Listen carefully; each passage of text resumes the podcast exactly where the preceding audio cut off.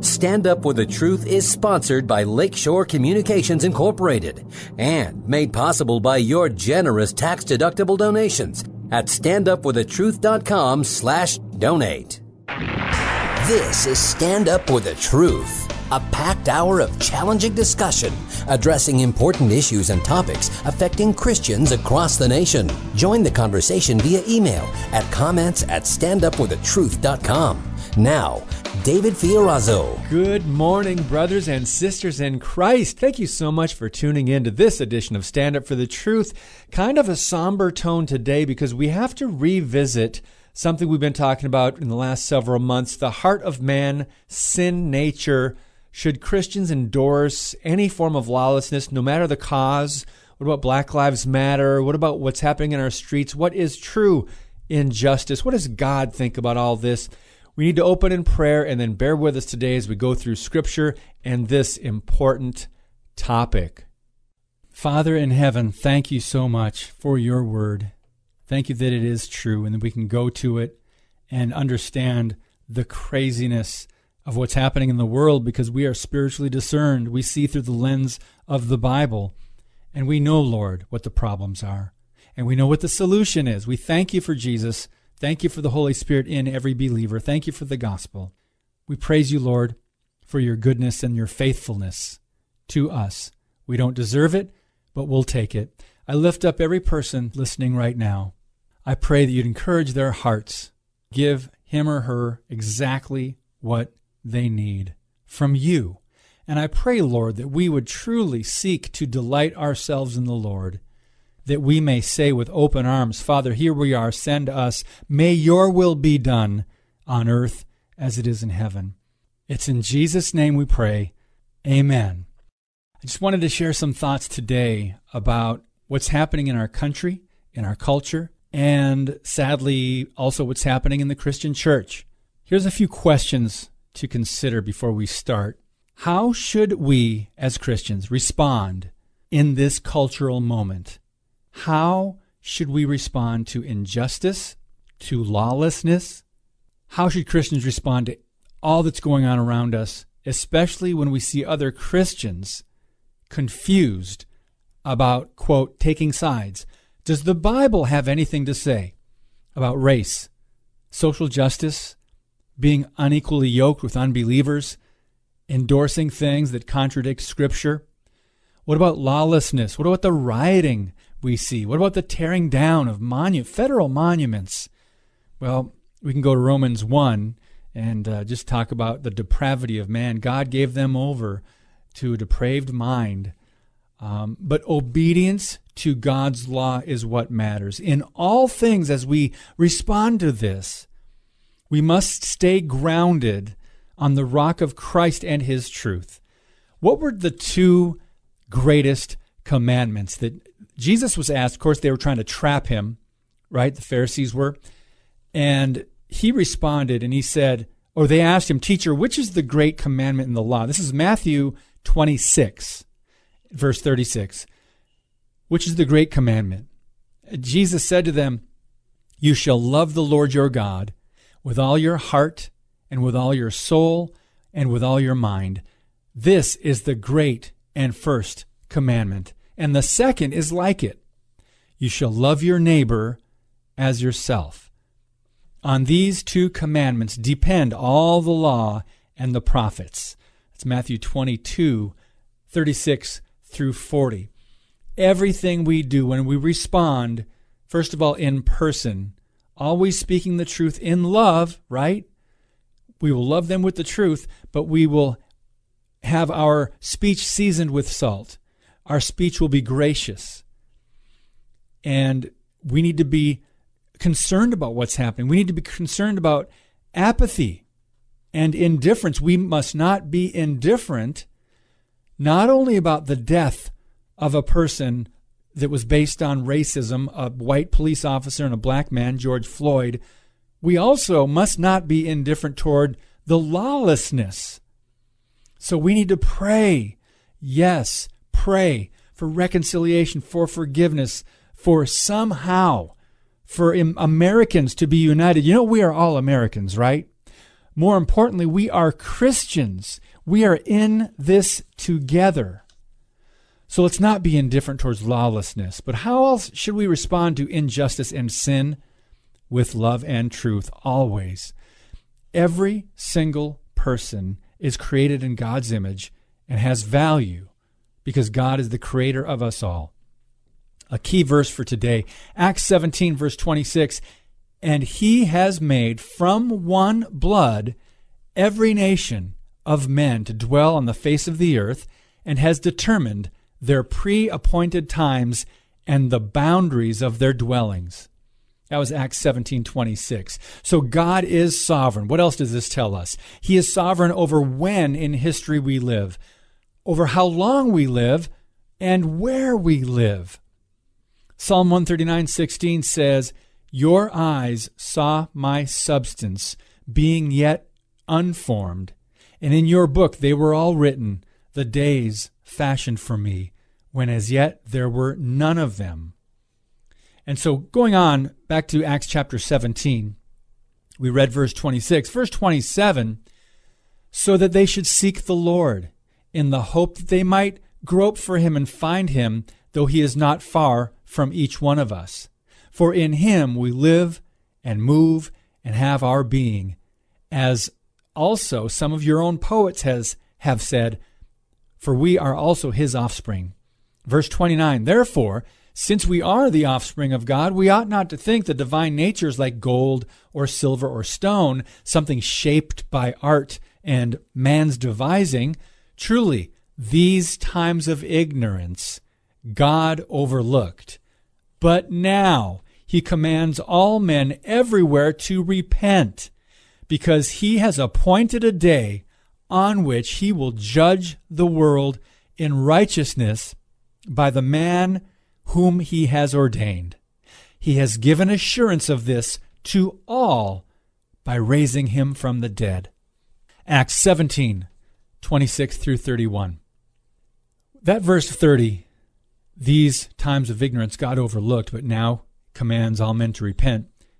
What we're living in today, these are times in which a generation is ignorant of the truth truth, which has been redefined, by the way.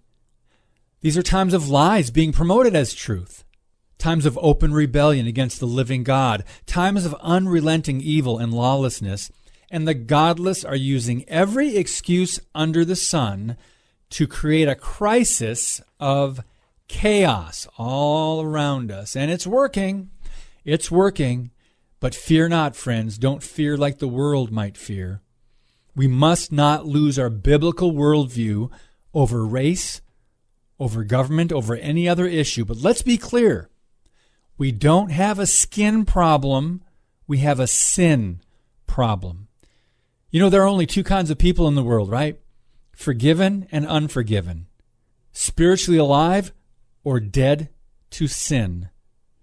The Bible says that we must not recognize man no, any longer according to the flesh but do they trust in Christ?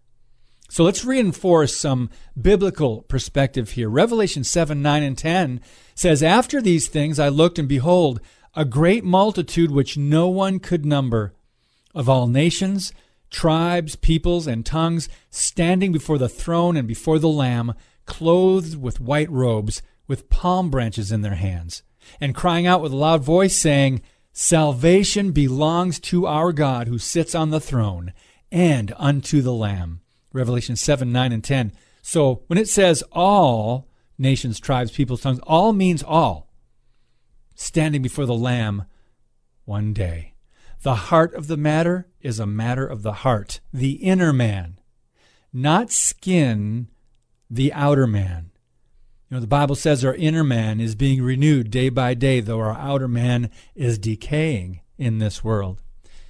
So, what's our only hope? The gospel, the good news of Jesus Christ. Yes, it's true, we have all sinned and have fallen short of the glory of God, but if you keep reading, in Christ all are justified. We are declared righteous. We're seeing some rotten fruit right now of a generation of people who don't know God a generation who many of which have little respect for authority and the rule of law. 1 Timothy 1 8 and 9 says, But we know that the law is good if one uses it lawfully, knowing this, that the law is not made for a righteous person, but for the lawless and insubordinate, for the ungodly, and for sinners. So, why do we need the law? Go to Jeremiah chapter 17, verses 9 and 10. The heart is deceitful above all things and is desperately wicked. Another translation says it's sick. Who can know it? And then verse 10 answers the question I, the Lord, search the heart. I test the mind, even to give every man according to his ways, according to the fruit of his doings. So, revealed throughout scriptures the fact that the heart of man is wicked, deceitful above all things. Wow. The Bible completely rejects the notion that man is basically good. Rather, there are none who are righteous. Not one. If you ask people on the street, even in church sometimes, nine out of ten people say, Yeah, I'm a good person. Do you think you're a good person? Yeah, I'm a good person. Well, we of course we want to think we're good people. What did Jesus say when he was asked? He said, No one is good but God alone. So let's establish a framework today regarding the heart of mankind. In World War II, 85 million people were killed. Talk about an indictment of the human race. Some estimates suggest between 55 and 60 million of those deaths were civilians. World War II. Well, more recently, another 60 million human lives have been aborted killed since 1973 in the legalization of Roe versus Wade. What we know, most of us who have a biblical worldview know that what man declares moral, God has made immoral. Or you can flip it around by saying, what God first declares immoral, man cannot possibly make moral. Does that make sense?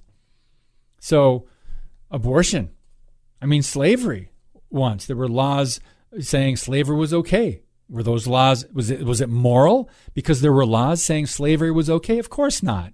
This brings us to the question of how evil is to be mitigated in society. I'd like to share a few points made recently by Pastor John MacArthur. Um, I think "Who's to Blame for the Riots" was the title of his sermon, and uh, he made excellent points. God has given us four restraints. First, conscience. The law of God has been written on the heart of every human being, and we all have the knowledge of right from wrong. The conscience is our warning device from God. A, a, person overrides that conscience, that law, justifying immoral behavior by training their conscience to ignore it. If you train the conscience to ignore itself because you don't want to feel guilty, then you just wiped out the personal restraint against evil. Number two is family, raising godly children, parenting, passing down righteousness, goodness, truth, and discipline to the next generation. Remove the traditional family and its influence, and you've wiped out the second restraint. Think about all these things that negatively affect families and that have impacted and torn apart families throughout the decades adultery, abortion, divorce, gays and lesbians living together, Hollywood, pornography, poverty, fatherlessness, today's technology, entertainment, gaming, social media, all these things have really chipped away at the foundation of family. Number three, the third restraint is government. The government is an ultimate authority designed by God to protect those who do good and punish those who do evil. When government rule is completely rejected, vilified, and assaulted, as we're seeing today, like the police are being assaulted, you've removed a major restraint of lawlessness. Look at what happened in Seattle when the radicals took over an entire, actually, I think it was at one point six city blocks and had an autonomous zone, right? That's lawlessness. Romans 13, 1 through 5, just a good reminder for us. Let every soul be subject to the governing authorities, for there is no authority except from God, and the authorities that exist are appointed by God. Therefore, whoever resists the authority resists the ordinance of God, and those who resist will bring judgment on themselves. For rulers are not a terror to do good works, but to evil. Do you want to be unafraid of the authority? Do what is good, and you will have praise from the same. Verse 4 For he is God's minister for good. But if you do evil, be afraid, for he does not bear the sword in vain. For he is God's minister, an avenger to execute wrath on him who practices evil.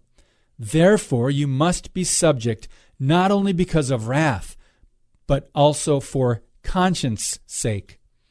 Romans 13, 1 through 5.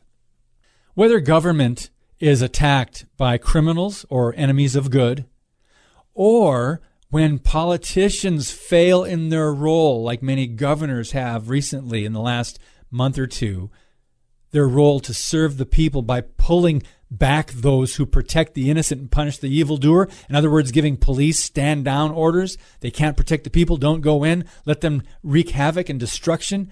You've then removed the third restraint government. Number four, the church. Now, there are many problems in today's church, beginning with false teachings, conforming to the world, teachings that have infected biblical Christianity that aren't even biblical, things that have led a lot of people astray, sadly. The body of Christ was supposed to be a preserving salt and a bright light, exposing darkness and pointing to the hope in Jesus Christ, unapologetically preaching the gospel. But has the church preserved our culture? Have we, quote, let our light shine before men? Well, we can do so by trying to be good people, by setting good examples, but it does not have its impact or effectiveness unless we actually talk and share and speak up and tell them the truth about Jesus. Part of the cultural confusion today goes back to the church conforming to the world and some professing Christians that don't even believe the Bible. Look at the Barna research, the Pew research, Lifeway. A lot of this all comes out and it reflects on a culture that is it's seeped in moral relativism, and that has crept into the church. This also results in evil no longer being restrained by the church. We have entertainment centers trying to help people feel good about themselves, and that's not the purpose of the church. To sum up, the crisis that broke the camel's back, so to speak, in the year 2020 wasn't the coronavirus, wasn't shutting down the economy, it wasn't political division, or the millions in taxpayer dollars spent on a failed impeachment attempt of President Trump, and it wasn't even racial injustice. It goes back much further to the decline of morality, the silencing of the human conscience, the destruction of the family, the attack on authority in government, and the weakness and capitulation of the Christian church to the culture. By removing these divine restraints, we're now seeing the fruit of these breakdowns. So let's move on now. After many decades, politicians in Washington either refuse or they're unable to fix all these problems problems with poverty, welfare. That's the answer. No, it wasn't the answer. I'll give you one example real quick. Lyndon Johnson's Great Society failed to eradicate poverty and only hurt the black community. It created massive government programs, this federal bureaucracy, and more issues, more problems for the poor. Retired U.S. Army Lieutenant Colonel Allen West wrote, and he was interviewed recently, and he said that when he was born in 1961, the traditional two parent household in the black community was nearly 77%. There were thriving black owned businesses growing and becoming more successful throughout the communities. Today, now this is sobering. Today, only 24% of black kids have mom and dad in the home. 24%. Now we can have all, he continues, I'm quoting Allen West, we can have all the conversations about racism you want, but we will just keep whistling past the graveyard. We need to have conversations about the gospel, friends, about the only true hope in Jesus Christ, meet their spiritual need first And I believe we can do both. that We can try to meet some physical needs, but the spiritual has to take priority once again. Galatians 3 22 through 28 kind of sum up a little bit of what we're talking about here. It says, The scripture has confined all, meaning all people, under sin, that the promise by faith in Jesus Christ might be given to those who believe. But before faith came, we were kept under guard by the law kept for the faith which would afterward be revealed. Verse 24 says, Therefore the law was our tutor to bring us to Christ, that we might be justified by faith. But after faith has come, we are no longer under a tutor, for you are all sons of God through faith in Christ Jesus. That's verse 26. For as many of you as were baptized into Christ have put on Christ. Therefore, neither there is neither Jew nor Greek. There's neither slave nor free.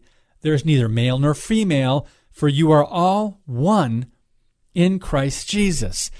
Galatians 3 22 through 28. What happened to that unity in the body of Christ? Your monthly financial support of StandUpForTheTruth.com is needed and appreciated. Now, back to today's Stand Up for the Truth with David Fiorazo. Remove God's law, family values, Christianity, respect for authority, truth, and fixed moral absolutes, and anything goes. It just takes one generation.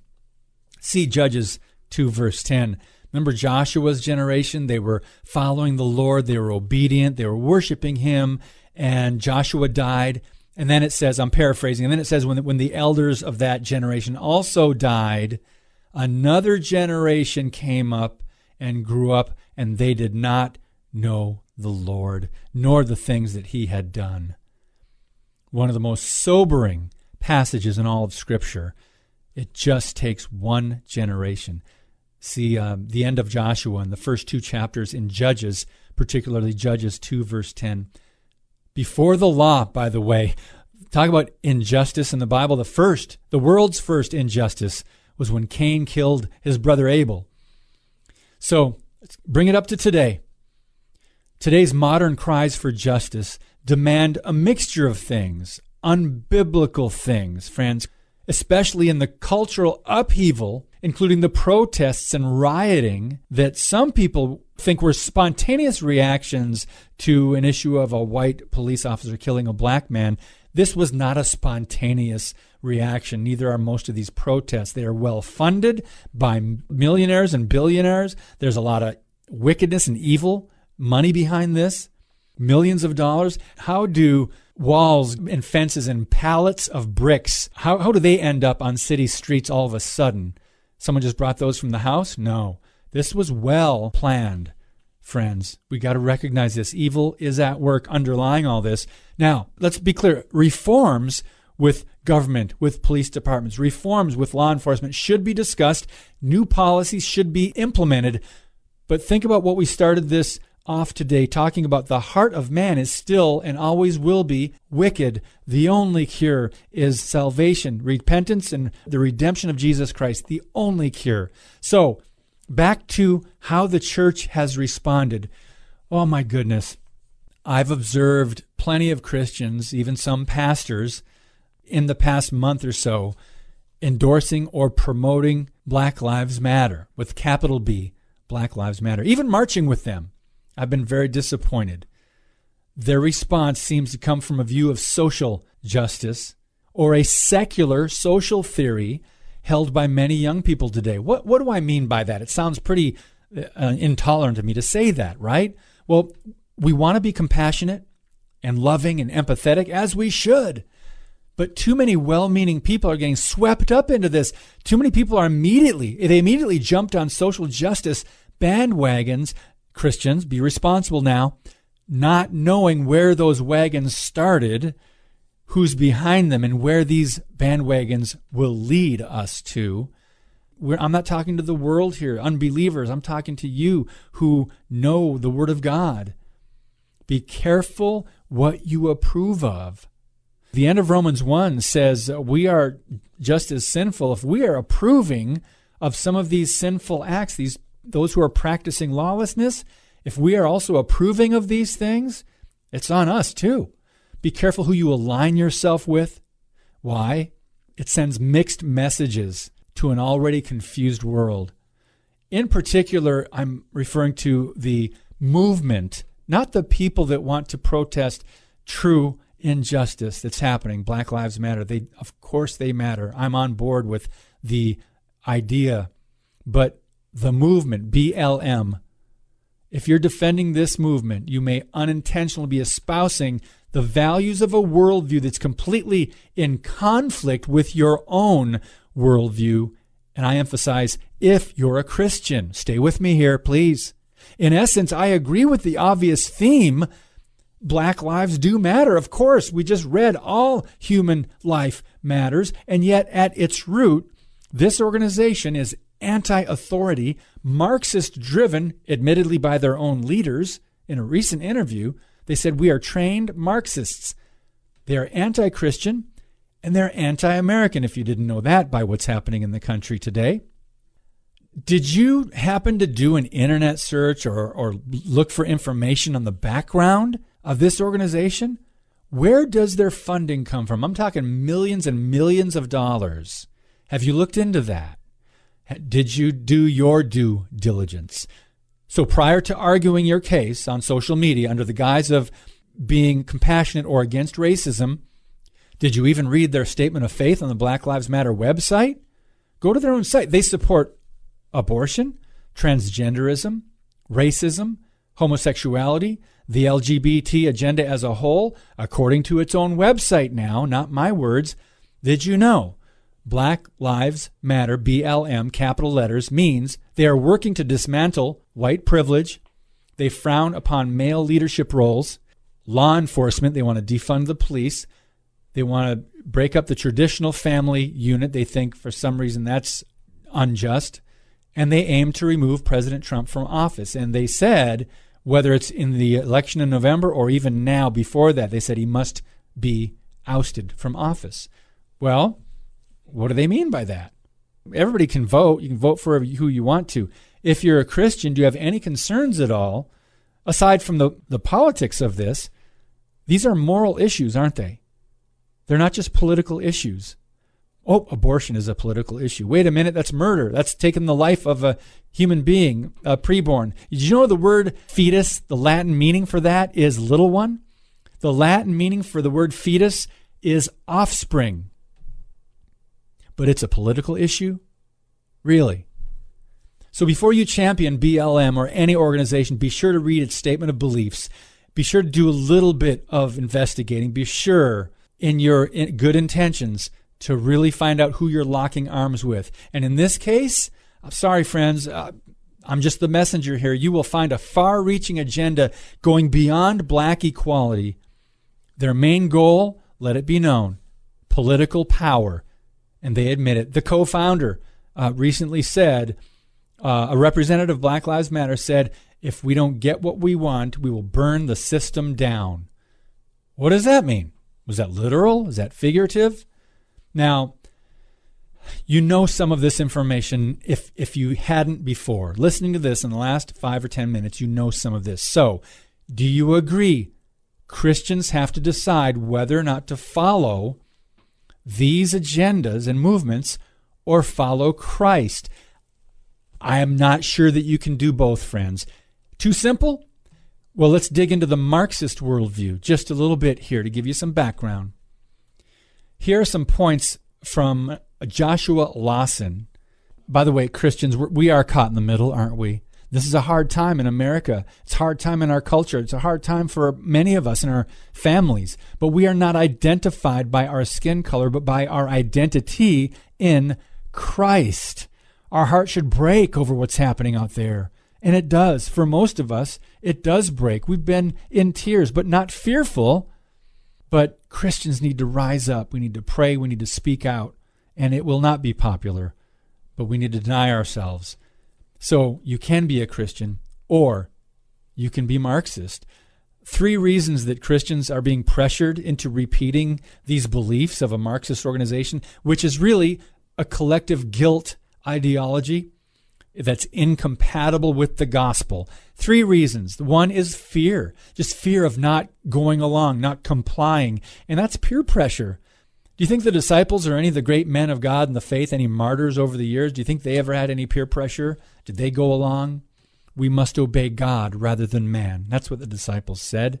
A second reason that Christians are kind of going along or being pressured, a misunderstanding of what they've signed on to meaning what we were just talking about, misunderstanding of what Black Lives Matter, the organization, is about, not the idea to value black lives. And number three, an authentic conversion to the radical cause. There are some in that category that, that say, yeah, let's go along with this. I hate America. It's evil. Well, we'll talk about education another time and the poison that's been in our public schools. But here are some excellent points made, reinforcing the fact that you cannot have both of the both of these worldviews coexist in your arsenal, so to speak. The grand unifying principle for Marxists behind the BLM movement is that everything can be reduced to oppressors versus the oppressed. Now, too many Christians are falling into the trap of expressing solidarity with an ideology that is completely antithetical to the teachings of Jesus. They need our prayers. Yes, they do. And then they need to wake up fast and get back to God's word. Why? Because collective guilt is certainly not biblical. Part of the BLM agenda is to judge white people today for the sins of the past, even though we weren't born yet and many of our ancestors weren't even here on this continent in America. I come from Italy. My grandparents didn't even speak English. They came over here. So whether the sins were committed yesterday, last week, 200 years ago, or 400 years ago, supposedly all Caucasians are now told to bear the guilt for sins committed by other Caucasians. And if we remain silent, the new accusation is silence is violence.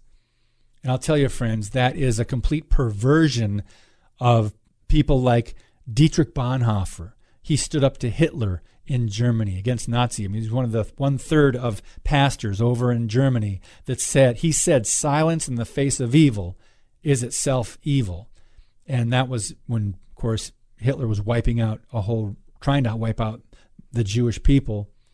So Christianity states that you are accountable to God alone for your sins individually. And you must go to Jesus to atone for your sins.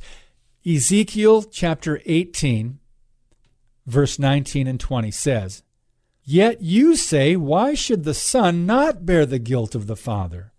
Because the Son has done what is lawful and right, and has kept all my statutes and observed them. He shall surely live. Verse 20 The soul who sins shall die. What is soul? Soul is a person, it is a human being, a mind, a will, emotions. The soul who sins shall die. The Son shall not bear the guilt of the Father, nor the Father bear the guilt of the Son. The righteousness of the righteous shall be upon himself, and the wickedness of the wicked shall be upon himself. Ezekiel 18, 19, and 20. The individual soul who sins shall die. Those who take Christ as Lord and Savior are saved personally, not collectively with others. Universal guilt is not biblical, neither is universal salvation. Next, Christianity rejects the materialism of neo Marxism.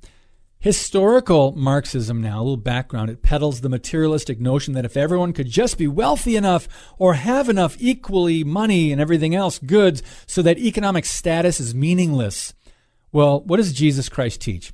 Not to concern ourselves with questions of wealth, money, who has it, how we can reclaim more of it for ourselves. Christianity teaches seek first the kingdom of God and his righteousness. Marxism, on the other hand, also fuels covetousness. The go- it's the gospel of envy, really, and also resentment. Instead of spreading peace and forgiveness, the neo Marxist running Black Lives Matter, for example, they have cultivated anger and resentment. Instead of preaching thankfulness, the movement has caused many Americans to covet their neighbor's status, home, job, whatever it might be. Now, in the Old Testament, one of the Ten Commandments is, You shall not covet. Exodus 20, 17. You shall not covet anything your neighbor has. The New Testament teaches the same. In fact, the New Testament more often emphasizes contentment, trusting in God to provide. Let's go to Philippians chapter 4, starting in verse 11. Not that I speak in regard to need, Paul said, for I have learned in whatever state I am to be content. I know how to be abased and I know how to abound. Everywhere and in all things I have learned to both be full and to be hungry, both to abound and to suffer need. I can do all things through Christ who strengthens me. If you go down to verse 19, he says, And my God shall supply all your need according to his riches and glory in Christ Jesus. What does it not say? My God shall supply everything you want because you think it's more equitable to have everybody, you know, share equally. No, my God shall supply all your need. I pray to God if you are a parent that you have not given your children everything they want, but I pray that you have given them what they need and they are secure in that. The Bible has answers for every need, problem, issue about life, including the four main questions of mankind origin, meaning, morality, destiny.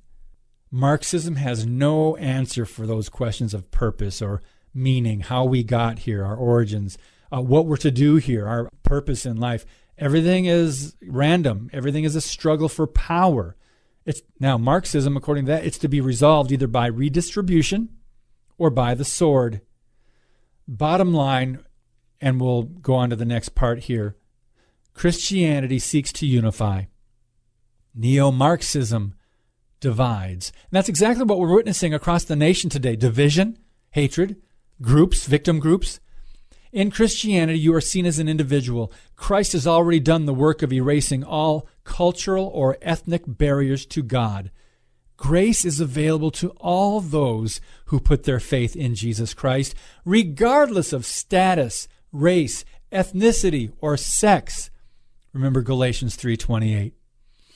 Now, like Satan himself, you know what Karl Marx once said, and this was his worldview, part of his worldview. He said, My object in life is to dethrone God. So, friends, this is not a man Christians should have anything to do with or emulate or be a part of a movement that is based on Marxism. Remember that every in every nation that adopted Marxism as its ideological model, Christians have been oppressed, sin has been rampant, and millions have died. So let's go to the book of Revelation, chapter 20. God is just, and his judgment won't be held back much longer. Let's make sure we understand the times press into Him and know what the Bible teaches. Every human being will face judgment. John writes in Revelation 20, starting in verse 11 Then I saw a great white throne and him who sat on it, from those from whose face the earth and heaven fled away. And there was found no place for them. And I saw the dead, small and great, standing before God. Notice that includes everybody the dead, small and great, standing before God. And the books were opened. And another book was opened, which is the book of life, and the dead were judged according to their works, by the things which were written in the books. The sea gave up the dead who were in it, and death and Hades delivered up the dead who were in them, and they were judged, each one according to his works. Then death and Hades were cast into the lake of fire. This is the second death, and anyone not found written in the book of life was cast into the lake of fire. Revelation 20, 11 through 15. We will all face judgment, friends. Some to eternal life, some to eternal damnation, destruction, apart from God. To endorse the talking points of BLM while claiming to walk with Jesus Christ does a gross disservice to the good news of the gospel. So look at our culture. How did we get here then? Where even some in the church are falling for this. Thank you for listening and sharing today's show via standupforthetruth.com slash podcast. Now, back to Stand Up For The Truth. Here's David Fiorazo. Think about this. In a recent poll of college educated young people, 58% of them said protesting, vandalism, and even rioting are either partly or fully justified due to the injustice of racism. Wow. Now I know a lot, a good percentage of people are peacefully protesting with for a just cause. I understand that.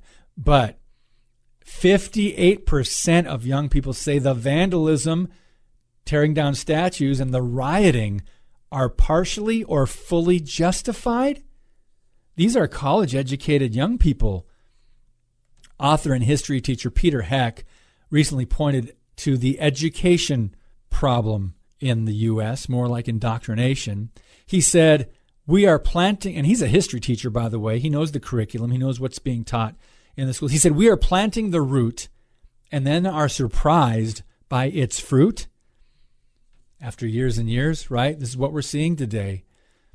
After decades, and I mean decades, of teaching kids in America to hate their country, take a good look around because what we're now seeing is some of the rotten fruit of the government run secular education system. This generation of young adults generally has more disdain for America, but they know far less truth about actual United States history. Statues, federal monuments being torn down, they're trying to erase some of this history. Now, I don't disagree with everything. I may question the Confederate flag and because of the Civil War and all that, what that stands for, but tearing down our history, destroying it, you can't erase it. And plus, how are we going to learn from it then?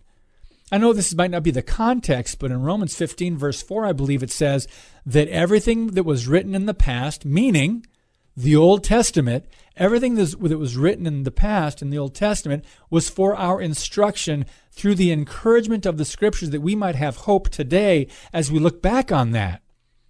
So, today, with this anti American trying to erase the history, where will it stop? won't stop with Aunt Jemima and monuments and, you know, our founding fathers. Where it's going to go even further than that. So, this is a depraved mind that Romans 1 talks about. But Romans 3, I believe verse 9 says, What then? Are we better than they? No, not at all. For we have previously charged both Jews and Greeks that they are all under sin. And verse 10 states, There is none righteous, no, not one. You know, let me read that in context. Um, Romans 3 let's start in verse 10. As it is written, meaning it was written in the Old Testament, there is no one righteous, not even one. There's no one who understands, no one who seeks God. All have turned away. They have together become worthless. There is none good, not even one. Their throats are open graves. How graphic. You know how bad breath is, right? Know, when your breath is bad or someone else has bad breath. This is very graphic. In, their throats are open graves. It smells like a corpse. Their tongues practice deceit. The poison of vipers is on their lips. Their mouths are full of cursing and bitterness. Man, how often do you hear the cursing on these news shows? They have to bleep out every, you know, when they go out on the streets, their kids are just cussing. They're full of profanity, but they're full of bitterness. Verse 15 their feet are swift to shed blood. Ruin and misery mark their ways, and the way of peace they do not know. There is no fear of God before their eyes. Verse 18. What does the Bible say? The fear of the Lord is the beginning of wisdom. Now, I really wish these movements today were just honest and not hypocritical. I wish the people behind them were just as passionate about all black lives I was a premature baby, by the way. I was born early. Thank God my mom chose life. Uh, maybe you saw the headline recently that the youngest surviving preemie ever, born in Georgia at 21 weeks, weighing 13 ounces, the youngest preemie is going home. Made in God's image, this is a powerful story in support of birth, motherhood, pregnancy, humanity, and the fact that every life matters. His name is Jamarius, and he's black. his life really matters. But black babies like him and much later and older in the womb are aborted. In New York City, more black babies are aborted than allowed to be born. And did you know that Planned Parenthood has 79% of their businesses, their clinics, in minority neighborhoods, which is part of the vision of the her founder, Margaret Sanger. She was a racist, atheist, eugenicist, and she was a white supremacist. Look up her history sometime. Abortion takes the lives of 360 black babies every single day. Talk about another Holocaust. But we believe, as Christians, those lives also matter. What about black on black crime across the country in major cities? This summer, for example, Chicago, they are breaking single weekend records for the most shootings and the most murders in the city's history. The looting and the rioting helps more crime. Tactics of the left include ridicule, name calling, peer pressure, guilt projecting, forced submission. But our identity is in Jesus Christ and our citizenship is in heaven. And we have the right to refuse to go along with the charade being promoted. I've actually seen videos, and this is crazy, you guys. I've seen videos of people being asked to apologize for their white privilege. Have you seen those? there has to be to apologize for slavery in the past. Did you know that America was the first nation, I believe, that wiped out slavery, at least made it illegal, where other nations still had slavery and some still do today? And other injustices we are responsible for past generations. We just went through that already. Um, you may have heard of abortion survivor Gianna Jessen. I thought she had one of the most bold, loving, and biblical responses to this aborted by her mom. She survived the abortion and she has cerebral palsy. And she calls that a gift from a loving God who helped her fight for life. About all this, asked to submit to other people, she said this I will listen, but I will not bow and kneel in humiliation for injustice I am not guilty of. I will not apologize for the color of my skin. I will not be ashamed of the founding of this country. I will kneel before only one. I will bow before Jesus Christ, along with my brothers and sisters of all tribes, colors, and nations. We will magnify his name together. I will not kneel to agree with manipulation and control. I will not bow before the accuser of the brethren. I will stand in triumph before the Lord of hosts, who alone weighs justly the hearts of men. Friends, the truth is that one day every knee will bow and every tongue will confess, not to a man, but that Jesus Christ is Lord to the glory of God the Father. Read Philippians chapter 2. No other allegiance will matter on that day. So let's close with what Paul wrote to Christians in the church at Ephesus.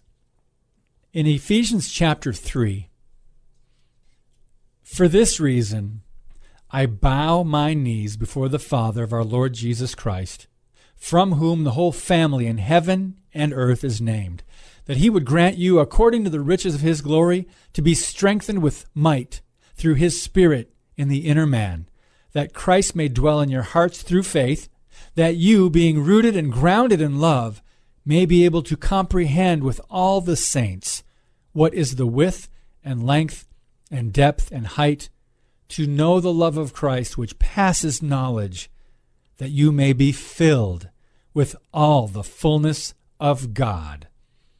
Now to him who is able to do exceedingly abundantly above all that we ask or think, according to the power that works in us, to him be the glory in the church by Christ Jesus to all generations forever and ever.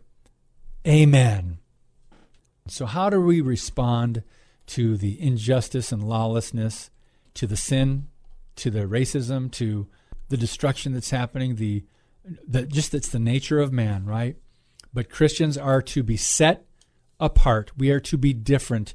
We are supposed to stand out. We are supposed to be sanctified. What, what does that mean? Pursuing God, righteousness, holiness, sanctification just recently basically means we are not to conform and blend in with the world. We are to be set apart in a different way we live because We love the Lord our God with all our heart, soul, and mind, and we love our neighbors as we love ourselves. That is the foundation of what we live and believe. I want to add this. I have a little bit of time left here. I just want to say this really was a great refresher when I read this again recently. From the Office of the Chaplain, United States House of Representatives, I'm going to read a prayer. This was the first prayer of the Continental Congress in 1774. A little bit of American history that not many people know or remember. The first prayer in Congress. O Lord, our heavenly Father, high and mighty King of kings and Lord of lords, who dost from thy throne behold all the dwellers on earth, and reignest with power supreme and uncontrolled over all kingdoms, empires, and governments. Look down in mercy, we beseech thee, on these, our American states, who have fled to thee from the rod of the oppressor and thrown themselves on thy gracious protection, desiring to be henceforth dependent only on thee. To thee have they appealed for the righteousness of their cause. To thee do they now look up for that countenance and support which thou alone canst give. Take them, therefore, Heavenly Father, under thy nurturing care Give them wisdom and counsel and valor in the field. Defeat the malicious designs of our cruel adversaries. Convince them of the unrighteousness of their cause. And if they persist in their sanguinary purposes of own unerring justice, sounding in their hearts, constrain them to drop the weapons of war from their unnerved hands in the day of battle be thou present, O God of wisdom, and direct the counsels of this honorable assembly. Enable them to settle things on the best and surest foundation, that the scene of blood may be speedily closed, that order, harmony, and peace may be effectually restored, and truth and justice, religion and piety prevail and flourish amongst the people. Preserve the health of their bodies and vigor of their minds, shower down on them and the millions they here represent such temporal blessings as thou seest expedient for them in this world, and crown them with everlasting glory in the world to come. All this we ask in the name and through the merits of Jesus Christ, thy Son, and our Savior. Amen. Reverend Jacob Duche, rector of Christ Church of Philadelphia, Pennsylvania, September 7, 1774, 9 o'clock a.m. The first prayer of the Continental Congress. We have a very rich history, friends, of a country based on a foundation of Judeo Christian principles and values and on the gospel. If you look at the writings of our founders, up to 93, 94% of all documents that can be found refer to God, the Bible, or even quote Scripture.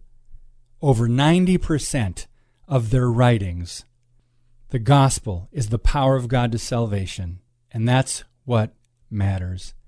1 Corinthians 15, verse 2 By this gospel you are saved, if you hold firmly to the word I preached to you Otherwise, you believed in vain. For what I received, I passed on to you as of first importance that Christ died for our sins according to the Scriptures, that he was buried, that he was raised on the third day according to the Scriptures, and that he appeared to Cephas and then to the twelve, and then all the people he appeared to, eyewitnesses. So we have eyewitness testimony, hundreds of fulfilled prophecies. What are the odds, right? We have archaeological evidence continually being dug up in different parts of the world, particularly the Middle East, Jerusalem, and Israel. And it seems to solidify and confirm history, events, people, places written about in the pages of Scripture. It is our divine authority. The Scriptures are in it. Stand up for the truth, a ministry of Lakeshore Communications Incorporated. Keep the discussion going on social media. Stand Up WI on Facebook and Twitter. Now we wrap up today's Stand Up for the Truth. Welcome back. What a blessing it is to have so many great guests on this podcast. And in the coming days and weeks ahead, more first time guests, as well as some of your regular favorites, are coming up. By the way, if you have a suggestion for a brand new guest, email anytime comments at standupforthetruth.com. Provide a website link and contact info if possible and we'll check it out. Also, if you haven't signed up for our free email and you'd like to receive the weekly Watchmen, it's got descriptions and links to each week's podcasts. Go to standupforthetruth.com. Right on the right hand side, you'll see a place to enter your name and email. Then just hit subscribe. It's that easy. So it's, again, one email, a weekly recap that goes out every Friday. We will not bombard your email inbox. And please remember to interact with us on social media as well Facebook, Twitter. You know, one of the biggest reasons we are growing in numbers, praise God, is because you are sharing our podcast. So thank you again. Stay in the Word, friends. Remember that you are salt and light in your sphere of influence. God bless you and keep speaking the truth about things that matter.